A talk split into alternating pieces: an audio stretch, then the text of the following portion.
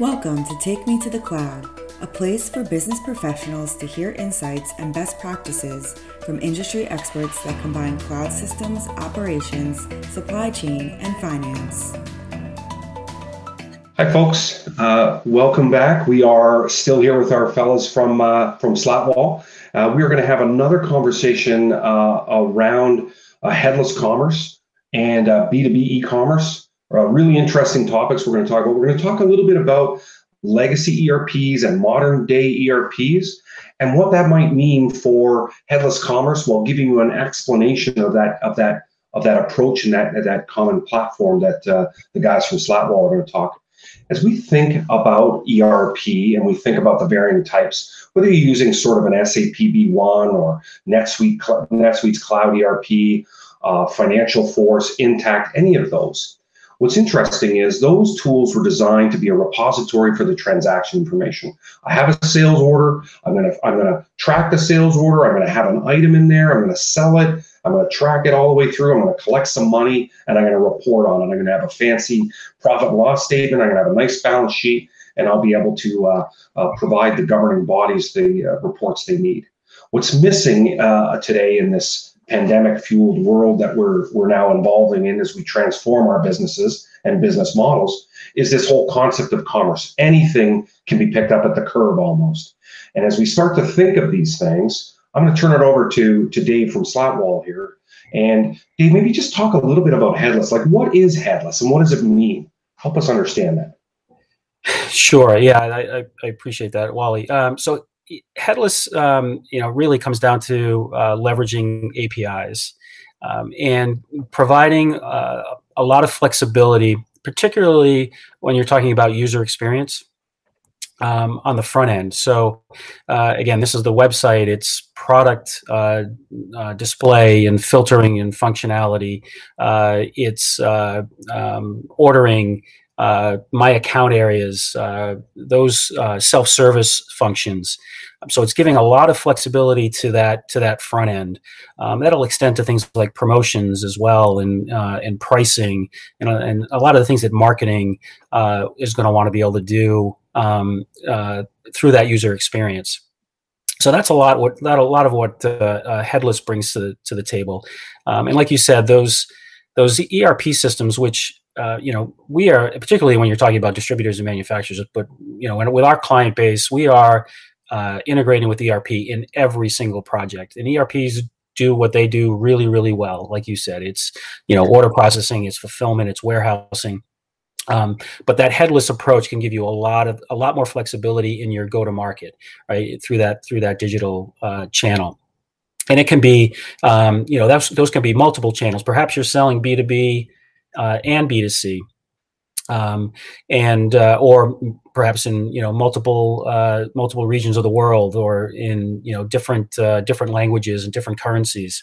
Um, you know, so you can run uh, multiple heads, if you will, um, for each one of those markets. So there's a lot of flexibility uh, that that headless brings to the to the table from from that perspective. Um, but you know, it, again, it's it's um, you know as we we talked about in a, in our previous conversation, uh, one of the things you want to want to do is approach that uh, in a in a really um, uh, careful and, and uh, strategic way. Uh, you know, you um, you don't have to do you know you don't have to launch with uh, three different three different sites tackling three different channels with every single e-commerce function under the sun. There's ways to kickstart that program in a in a headless way um, and perhaps only offering a, a, small piece of functionality. Um, but you could also uh, you know there's different different uh, different levels in between there. You could do a full-blown uh, you know uh, multi-market uh, you know multi um, uh, multi-channel implementation for sure but i think it's all you know comes down to you know what's going to drive revenue what's going to um, you know create uh, uh, order processing efficiencies and um, uh, make that user experience and that digital channel uh, more friendly to to the buyer at the at the end of the day. Um, you know, so the what what comes down to is a real importance in that integration and um, understanding how the uh, the e-commerce platform is going to work with the ERP. Uh, it's a re- that integration is really important, and it's not typically a technical challenge necessarily because these APIs come into play. Um, but you know, Brad can talk a little bit about the the actual workflow um, and and how how important that is, and understanding the workflow of that data back and forth is to uh, a project like this, in in, in order to uh, to leverage that that headless uh, approach. Yeah, yeah, absolutely. Um, yeah, and one of the one of the key the key pieces, sort of thinking about, you know, your your your the ERP you know uh, setup that you have and and and your business and, and how that works is you know how does the how does it play hand in hand with with the website and and potentially multiple websites and, and figuring all that out? And you know, one of the things that that um, you know we have a lot of conversations about um, you know and thinking one one example in particular is you know how does the customer get notified um, you know when when things happen? And and the way the way this one distributor works is that you know they take a lot of orders and there's a lot of back and forth and a lot of changes. You know there's sort of on the job um, orders that come in. Um, and when those orders flow through they sort of know that they're going to take a while to produce and, and ship out. So if the changes happen right? Well customer wanted five of these now they need six right? So sort of thinking about that integration like in, in, in that case you know normally the order gets placed and immediately you're going to get an order confirmation email, right, as a customer. Well, in this case, they're going to get notifications that come from the e-commerce side, but they're also going to get notifications from the ERP platform anytime the order is changing. So they're they're having to work out an order flow that makes sense in sort of a unique way.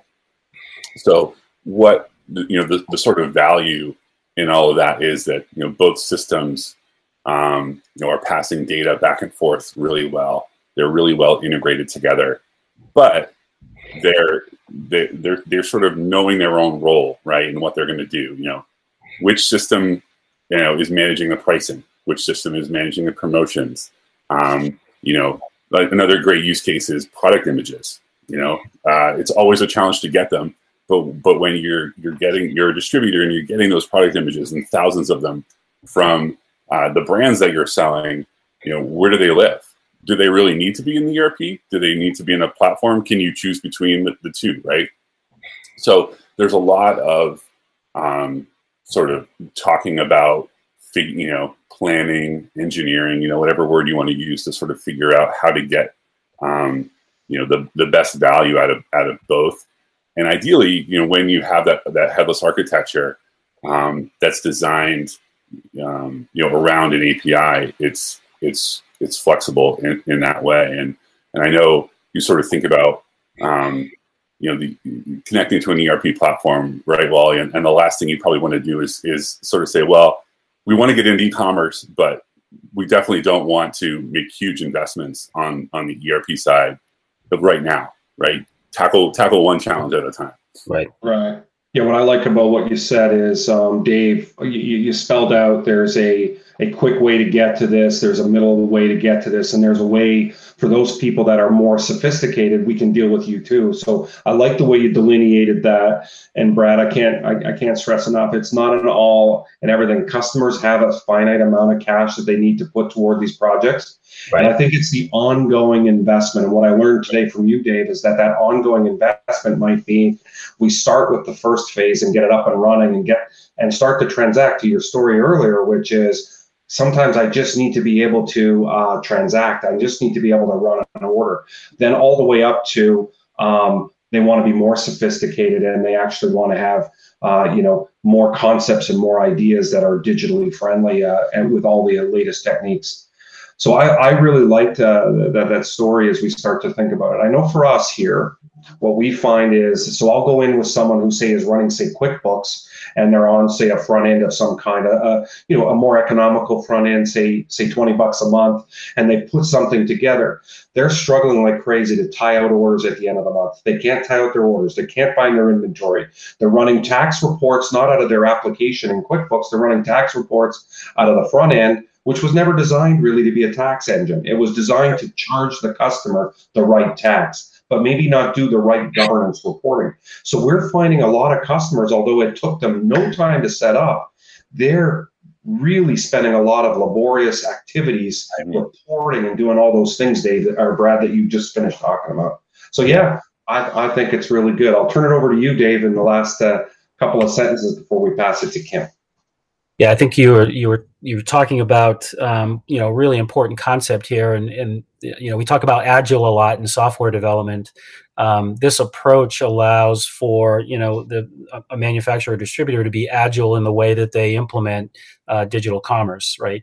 It, it, again, it doesn't have to be a massive, uh, really expensive project. You approach this in an agile way. You launch, you test, you you know you see some uh, success and then you move on to the next priority right what's going to deliver the biggest bang for the buck um, and you do the same thing you know over and over um, you're co- constantly delivering new value for your customers you're you know delivering value internally for operations um, but being able to approach it in, in a in a really agile way i think is a is a huge benefit to this approach as well Thanks, guys. This was a great discussion on the flexibility and functionality of headless e-commerce. Next time, tune in to hear about the challenges that typically accompany an e commerce project.